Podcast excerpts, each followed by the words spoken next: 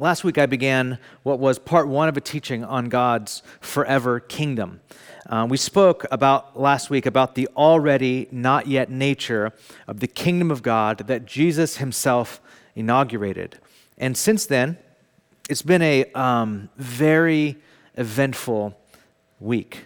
Uh, in many ways, no matter what side of the political spectrum you are on, it's a sad moment in our history, in our United States history. It's sad we live in, in, a, in a nation that is uh, as divided as our nation is right now. Uh, the news is a sad place to spend time. Uh, social media is even worse.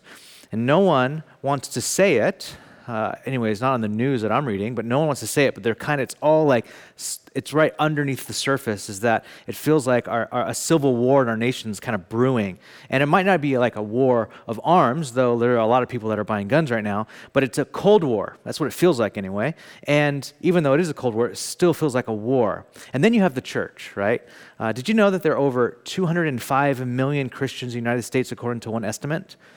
And you would think if 205 million people who have the same king and live for the same kingdom, those people would be united in their pursuit of righteousness and justice in the world, then it would like move the, the nation towards a, a holiness and a righteousness. But that's kind of not the case right now. In many ways, the church has lost its saltiness. And this is, um, this is the reality that I see as a pastor right now. I see people in the church giving themselves to conspiracy theories, uh, to progressive ideologies, uh, to humanism that's disguised as freedom, uh, to greed that cloaks itself in securing a financial future, uh, and to a spirituality that lacks teeth in an unjust world. And I'm not beyond guilt in this assessment either. I too stand guilty in many ways of exhausting my own energy trying to build my own kingdom with my own comforts and my own will at the center of it. But here's the thing God is building something as well. God is building something right now in the midst of this world that, um, that I think we have to, as Christians, uh, get on board and become a part of if we're truly Christian, if we're truly followers of Jesus. So with that, please turn your Bibles to 1 Peter chapter 2, starting in verse 4. I'm going to read uh, the text from, uh, uh, from our teaching today, and then I'll pray. I'll pray for our time uh, this morning. 1 Peter chapter 2, verse 4. I'm going to read all the way down to verse 10. As you come to him, the living stone, rejected by humans, but chosen by God and precious to Him, you also, like living stones, are being built into a spiritual house to be a holy priesthood, offering spiritual sacrifices acceptable to God through Jesus Christ. For in Scripture it says, See, I lay a stone in Zion, a, a, chosen and precious cornerstone, and the one who trusts in him will never be put to shame. Now, to you who believe, this stone is precious.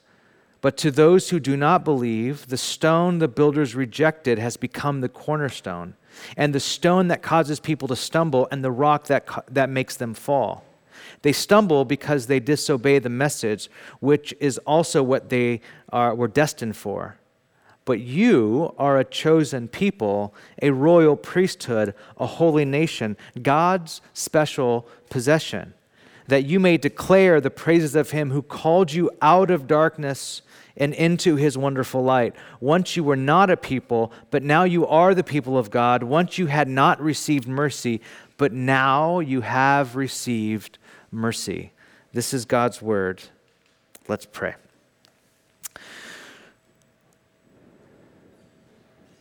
King Jesus, I pray, I pray that you would save your church that you purify your church, that you discipline your church and lift it up, prune it, cut it back. All these things that you say in the scriptures that you do, and myself included, do it to me as well. Lord, because we want to be salt and light in this world that feels like every week there's more and more decay.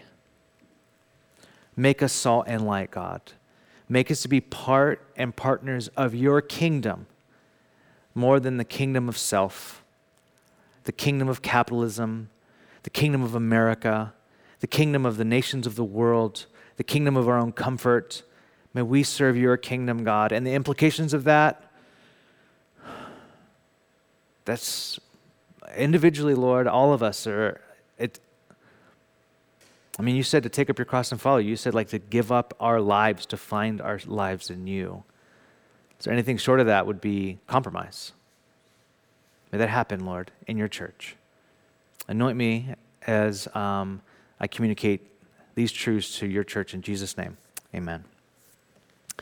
Amen. Well, First Peter was written by uh, Peter, the apostle, uh, who was a former disciple of Jesus in the, in the first century AD, uh, to a group of Christ followers that at that time was scattered throughout Asia Minor.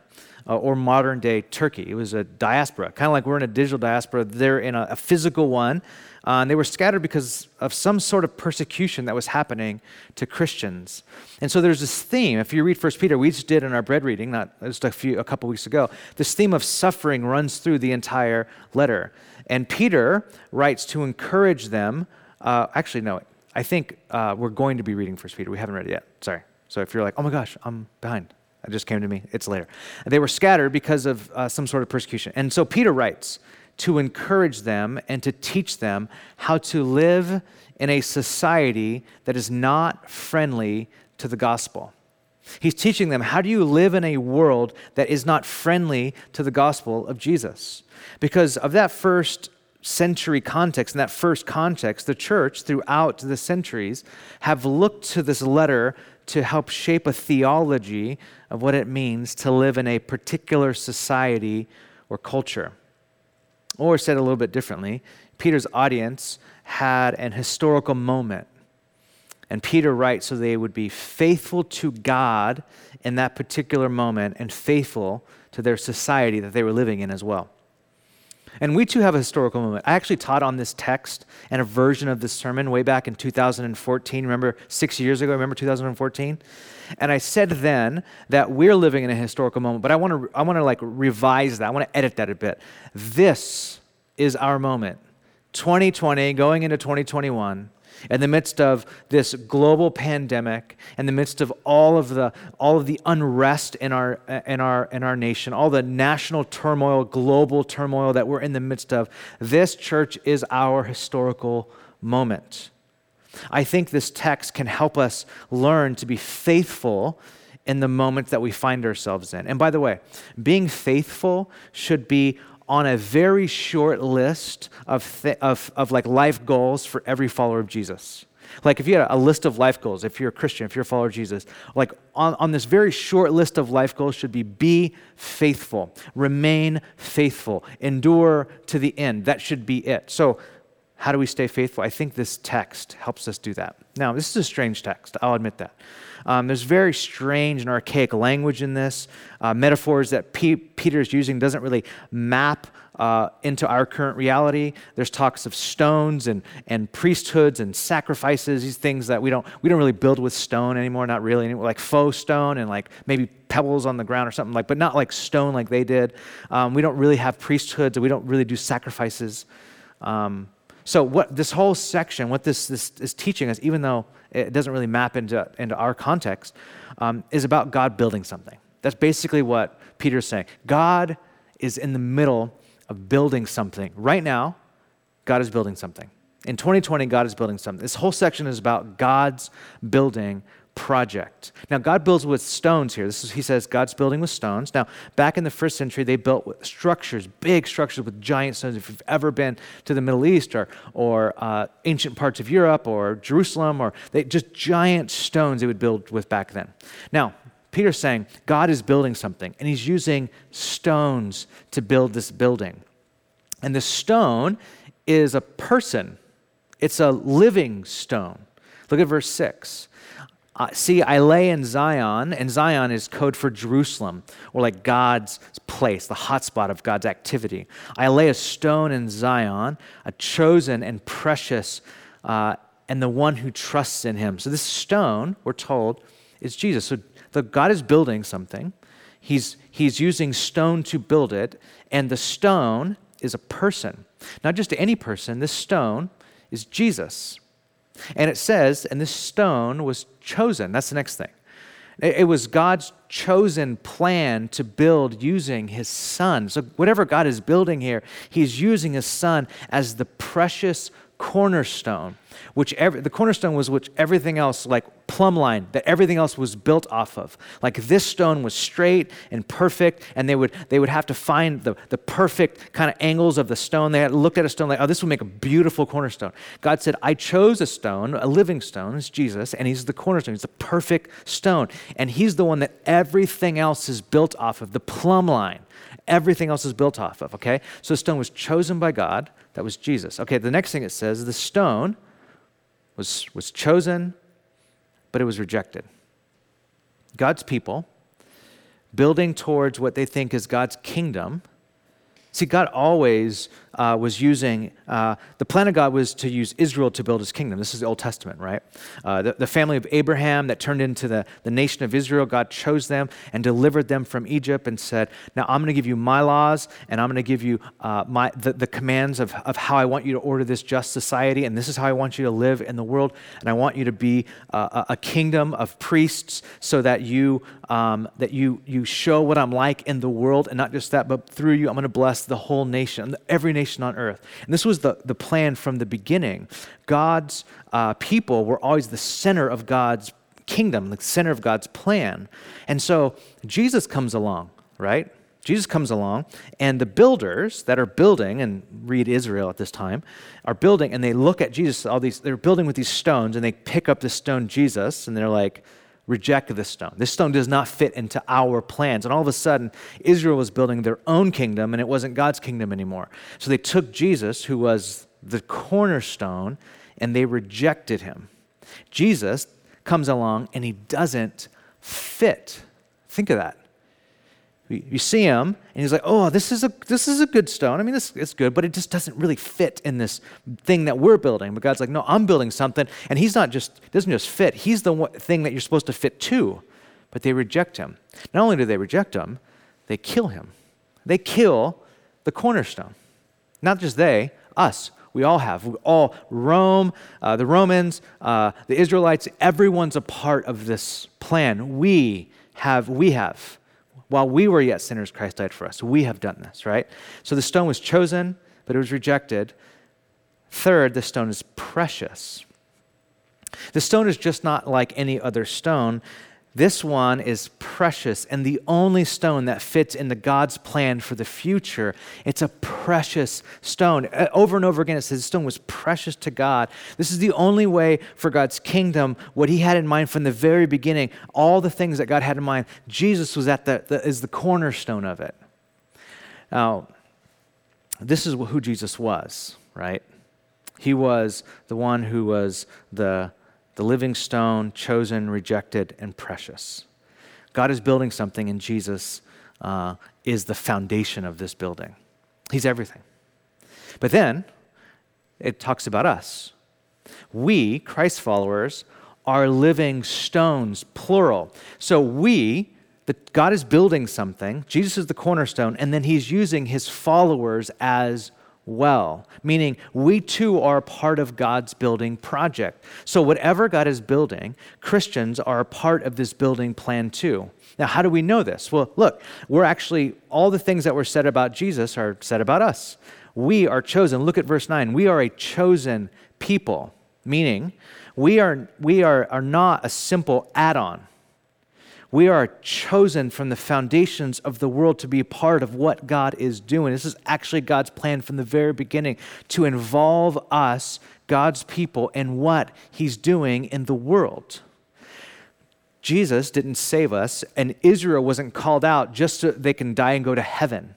That is not the plan. Whoever told you that was a plan of like salvation or a plan of Christianity was lying to you. They sold you something that was not real. That is not the, the, the, the plan. That's way too simplistic. The plan is that you and I would live in this life working, building, partnering with God as His chosen people, building what God is building. this is why God gets so frustrated in the Old Testament when Israel is so busy building their stuff, their thing, and not building towards God's thing. This is why God gets so frustrated, angry, saddened, all these things in Jesus' time as well, the same sort of thing. You're not seeking first the kingdom. And we wonder why we're so filled with uh, this emptiness that we can't fill and anxiety that we can't cure. And all, like we're building our own kingdom and it's not working. Even when we get the very things that we're trying to build, we get them and they don't satisfy us. We're building things that um, we're trying to like use broken cisterns to hold water. We're trying to, we're, we're so busy building our paneled houses and God's houses in ruins. These are like the imagery that we get from the scripture about building our own stuff versus building towards and partnering with God for what He's doing. So we're chosen, just like Jesus was chosen, but we're also rejected. If you notice that in the, in the text. As, as Christ, so goes his followers. So if Jesus was rejected, you and I will be rejected as well and we'll, we'll be rejected because of the same reasons Jesus was rejected. Not because we're kind of idiots and loud on Twitter or whatever, but because we, uh, because we love our enemies, because we live for truth, because we live for righteousness, as revealed in Scripture. We will bear the reproach of Christ alongside of Christ, but we're also precious to God. Precious. We are precious to God. Now, everything implied um, in, this, in this scripture has to do with corp- being part of something corporate. So this is not individual, right? So a lot of times we think of Jesus as our personal savior or individual individual spirituality. Um, that's not how the New Testament reads at all. It's always a people, a group of people, a church, a community. But here's where it gets it narrows into where uh, God looks at every single person, you, and you are you precious to him. Now, the, the, the, re, the, the original language um, here means like you're God's uh, a special possession, meaning. Um, I mean, the only way this, only way that like the best way this like uh, is illustrated is like a toothbrush, right? Like you can have all kinds of possessions, but your toothbrush is your like your own special possession, and you shouldn't share it with anyone. By the way, if you didn't know that, never share a toothbrush. Like last week, I think I accidentally grabbed Ashley's toothbrush that was looked just like my toothbrush, and it was sitting in the wrong place in the bathroom. And I used it, and after I was done, I felt disgusting. I felt like I had to confess something to Ashley, and I'm like, I'm so sorry. I used your toothbrush on accident. I feel bad for me. I feel bad for you. There's no more Sonicare head, so you have to gonna bleach this thing. I don't know what you're gonna do, but it's like, and I'm now have to brush my teeth over. It was like really, really bad situation, right? Why? Because your toothbrush is your special possession. It's only yours. And this is how God thinks of every single person, right? You are my special possession. Yes, I have a lot of you, but I just actually just have one of you as well. It's like that. It's like that sort of thing where God has a family, but every single person in his family is a special possession. It means that God makes something and then, uh, and then he, he looks at you with uh, a fondness, uh, uh like you were his only thing he's ever owned or had or possessed, right? He bought you uh, through the blood of Christ, and it's like he, he, he has you as a special possession. So we are a part of what God, what God is building as well. Jesus is the foundation and the cornerstone, and we as living stones are part of it too. Now, hopefully you're with me. God's building something, He's building a project. Jesus is the cornerstone. He's the one who's, who's like the plumb line. Jesus uses the, the, the church, all of us, and we are part of this building. Now, the question is what is God building? I mean, that's the question, right? I, I think we all know this anticipation. I, I just started like a little uh, building project in our garage this past week, and whenever people come over to pick up something, or everyone like kind of peeks in the garage, like, "Oh, what's going on here? What are you guys building?" Like that sort of thing. And it, and it's happened several times over the last week. When something's being built, everyone's like curious, like, "Oh, what, what's going on here? What's what's being built here?" We should be thinking the same thing. Okay, so God's building something. Jesus is the cornerstone. We're living. We're also stones. What is He building? And the answer, like drum roll, I don't know how to do drum rolls. Okay. The, the answer is this God is building a temple. Now, that might sound anticlimactic. It might be like, oh, well, I have no idea what that means. Like, what does it mean that God is building a temple? Now, in the first century context, this, the implications of a temple are huge. The fact that God would be building a temple And it, the reason why it's not blowing our minds is that we don't understand the implications of God building a temple. This whole section is actually temple language. Did you notice that what God is building, He's building a spiritual house, which is a temple, a holy priesthood who ministered in temples, holy priests, to offer sacrifices to God. What were offered in temples? Sacrifices. God, God is building a temple here on earth. Now, what does this mean? To explain this, um, I'm going to I'm gonna, I'm gonna show a video. Uh, the Bible Project, who we are um, huge fans of and support, supporters of, uh, did a video that I would love to play now that explains this concept of what it means that, uh, that there's a temple that God is building on earth.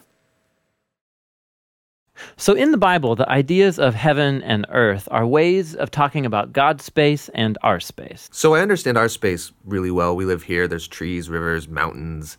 But my understanding of God's space gets a little fuzzy. And what we do get in the Bible are images trying to help us grasp God's space, which is basically inconceivable to us. So these are two very different types of spaces. Yes, they're they're different in their nature, but here's what's really interesting is that in the Bible, these are not always separate spaces. So think of heaven and earth as like different dimensions that can overlap in the same exact space. So we talk a lot about going to heaven after we die, but this idea of heaven and earth overlapping, we don't talk a lot about that. Which is kind of crazy because the union of heaven and earth is what the story of the Bible is all about. How they were once fully united and then driven apart and about how God is bringing them back together once again. So let's go back to the beginning where heaven and earth they're completely overlapping. Yeah, this is what uh, the Bible's description of the Garden of Eden is all about. It's a place where God and humanity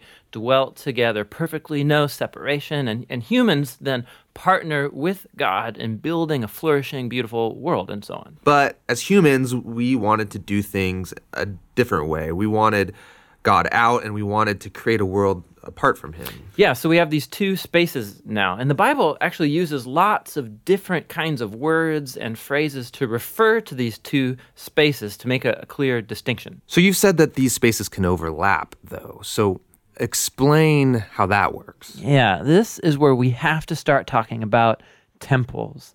Because in the biblical world, you experience God's presence by going to a temple. That's where heaven and earth uh, overlap. Now, there are two types of temples described in the Bible. One is a tabernacle, basically a tent that was built by Moses, and the other was this massive building made by Solomon. And these temples were decorated with fruit trees and flowers and images of angels and all kinds of gold and jewels and so on.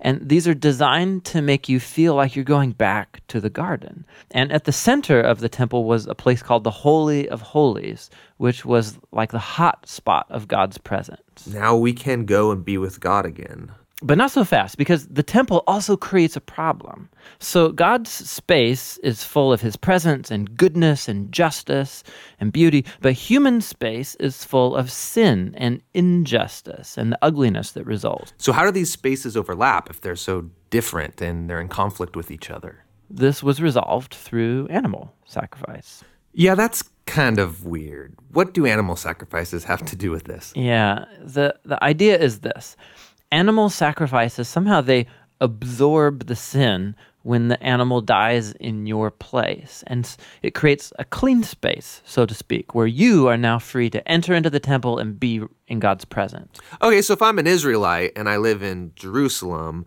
I might be able to be in God's presence. But you said the story of the Bible is all of heaven and earth reuniting.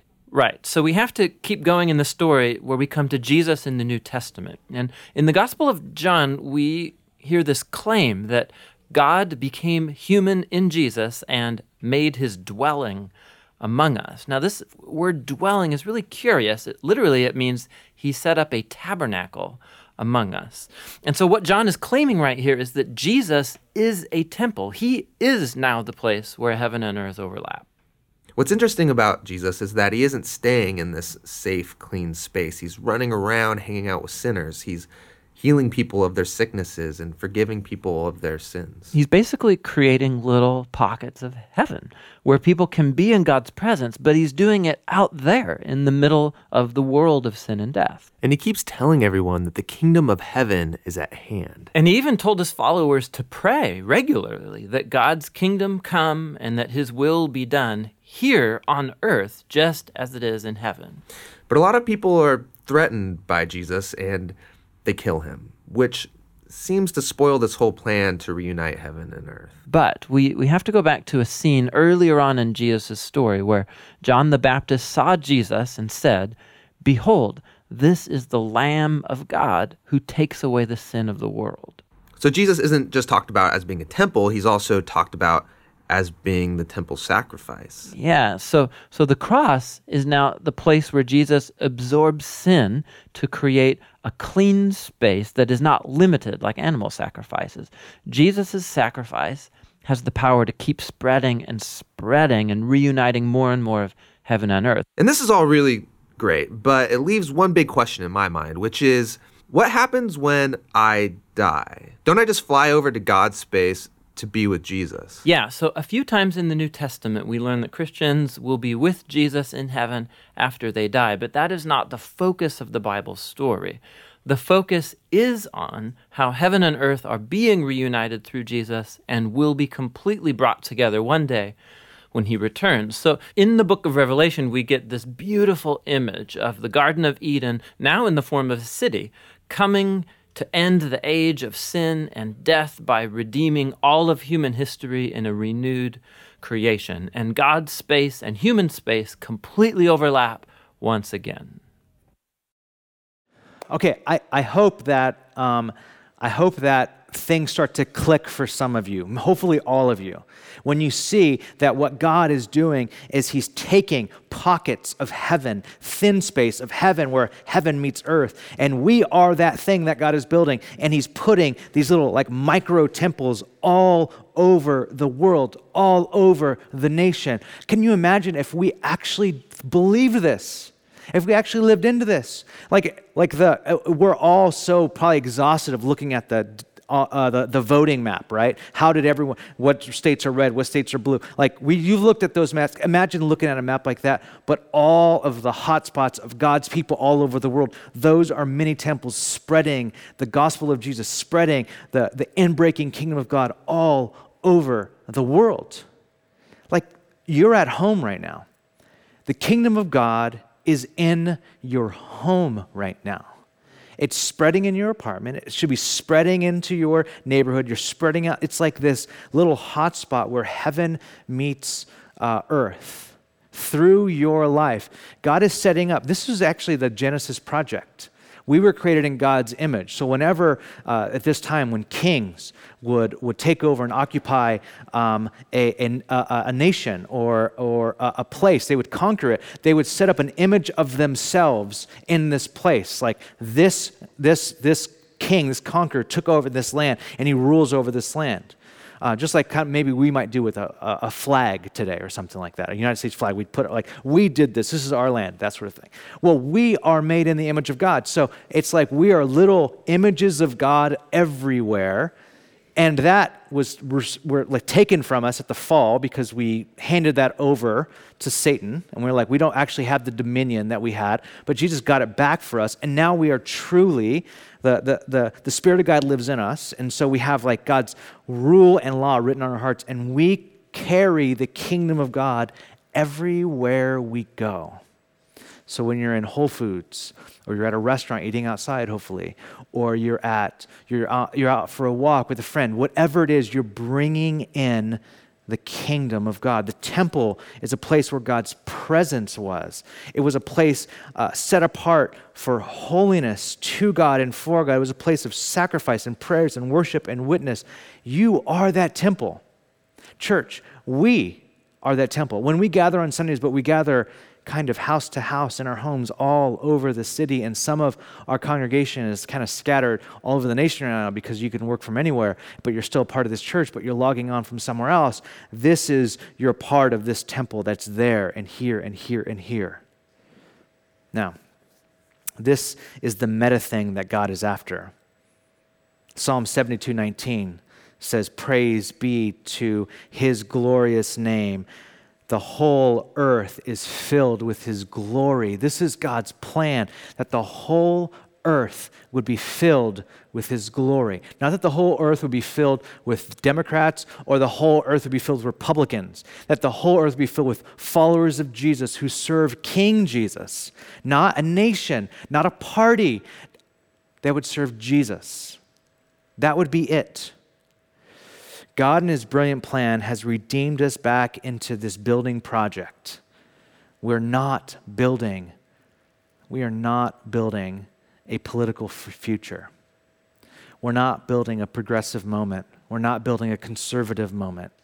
We are a part of building the inbreaking kingdom of God. Please know that. This is why you do not fit in any party. You don't fit.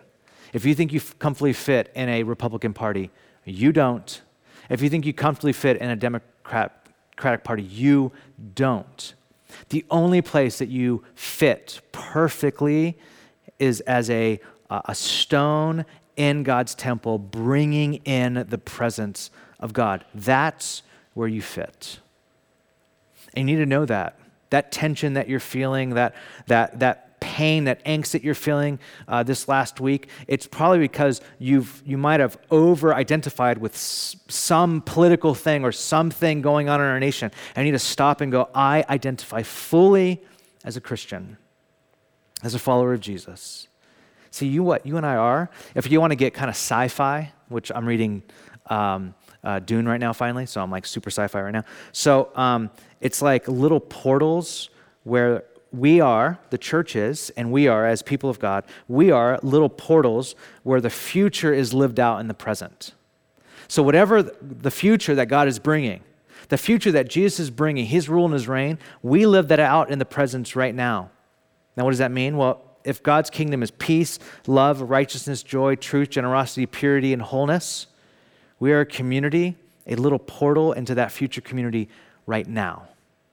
Now, if you're not living into that, if you're not living into peace and love and righteousness and joy and truth and generosity and purity and wholeness, guess what? You can repent.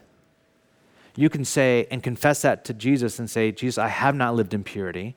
I am not living in generosity. I am not living in wholeness. I'm not living in righteousness. I'm not living in joy. I'm not living in truth. And I repent and I want to align myself back up with the cornerstone.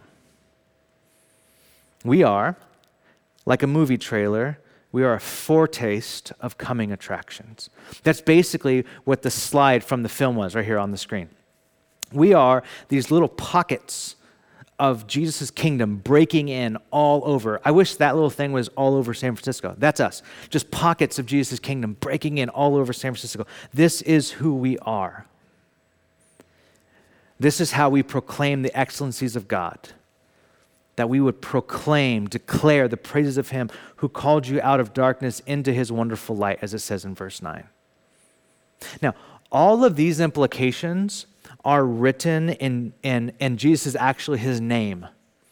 And this is where we get a little bit confused. This, it's actually there, it's, it's, it's hidden in Jesus' name. It's actually hidden in a, in a bad way, not a good way. Um, it's hidden to us because we don't really know the language. Jesus' name, Jesus, we call Jesus Jesus Christ, right? Jesus Christ.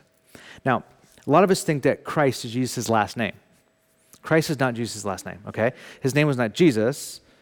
So people say Jesus H. Christ. I don't even know what that means. But, like, that's not his name, right? His name is Jesus. His last name is not Christ. That's a title. Jesus is the Christ, Jesus is the Messiah. Now, uh, Richard Lovelace, in his book Renewal as a Way of Life, writes this about that. The connection between the good news and the kingdom of God is obscured for Christians by the use of the Greek word Christ for Messiah throughout our translations of the New Testament. Every time we come across the phrase Jesus Christ, instead of hearing Jesus, the king who was promised to Israel, all we hear is Jesus followed by a meaningless syllable. For most, probably, the phrase means Jesus who saved me from my sins. This is certainly true, but it falls short of saying, and this is it Jesus the ruler of the whole new order of life, who has delivered me so that I can be a part of it. That is what Christ means. The ruler who ushers in a whole new order and a whole new way of life, who has delivered me from sin and death and Satan so that I can be a part of this life now. That's who Jesus is. That's what Jesus is. Jesus is the rock that will crush all the other kingdoms of the world, according to Daniel's prophecy. He is the righteous one who will make all things new. Jesus is the Christ, the King, the one who ushers in a whole new way of living. If you find yourself living for some other reason, some other way, you're going to either um, be horribly uh, depressed, um, unsatisfied, empty, or uh, if you're lucky, uh, God will crush your projects and you'll one day uh, live into His project. That's, that's the hope, that God crush my plans. God, um, destroy the kingdom of myself. Every, every plan that I try to make to build my own kingdom, God, would you crush it so that I'm about your kingdom so I can live my life uh, according to uh, partnering with you and, and bringing in your kingdom no matter where I work, no matter where I live, no matter who I'm in relationship with. I want my whole life to be bringing in your kingdom. Church, I've been um, just uh, like, I've been in a lot of uh, heart, heartache for the, the state of our, our world, the state of our nation, and especially the state of our church. And I know that there are a lot of you who um, uh, have given yourself to, to uh, a political ideology a way you think that uh, the world would be better if, if this happened, if this president was president, or if this policy was passed. And to some degree, you might be right. You might be absolutely right. The problem is, is that we, we, leave, we leave aside that we are a kingdom people and not a part of anyone's project. The only project that we are a part of is Jesus' project. That's it. And that robust, spirituality should drive us into the world to definitely change policy and definitely change politics, but not whoring ourselves after these things, not giving ourselves over to them in ways that, um, that are actually kind of ridiculous for a Christian. We should fit into a society where we're always kind of strange, but not in ways that weird, strange people are on, are on Twitter and Facebook. Not only that kind of strange, but a strange in the way that we don't really fit into any like little slot. It's been hard. It's hard to live in San Francisco and not fit into this very liberal, uh, uh, blue uh, state. It's very hard as a Christian. I would imagine if you live somewhere like in, uh, in the South, it's very hard not to fit into this very conservative Republican thing. It's hard, and we have to resist these things to go, I don't fit, I should not fit into this that easy. I only fit as a, as a, a, a stone in God's temple. That's the only place I actually fit. Rant over. Let's pray. Lord God, I just pray that you would make us a kingdom people with a kingdom vision. I pray that the kingdom of God would start in people's homes. I pray that people would start to think of their homes as places right now as they're sitting in their home and they're looking around their living room and they're probably if they have uh, friends over there everyone's heads are bowed or if they have kids are kind of running around and they would see that home that they are in as the, the, the hot spot of where your kingdom wants to bring in break in. And they would order their lives in their home. They would start there in ways that bring honor to you and align to your kingdom.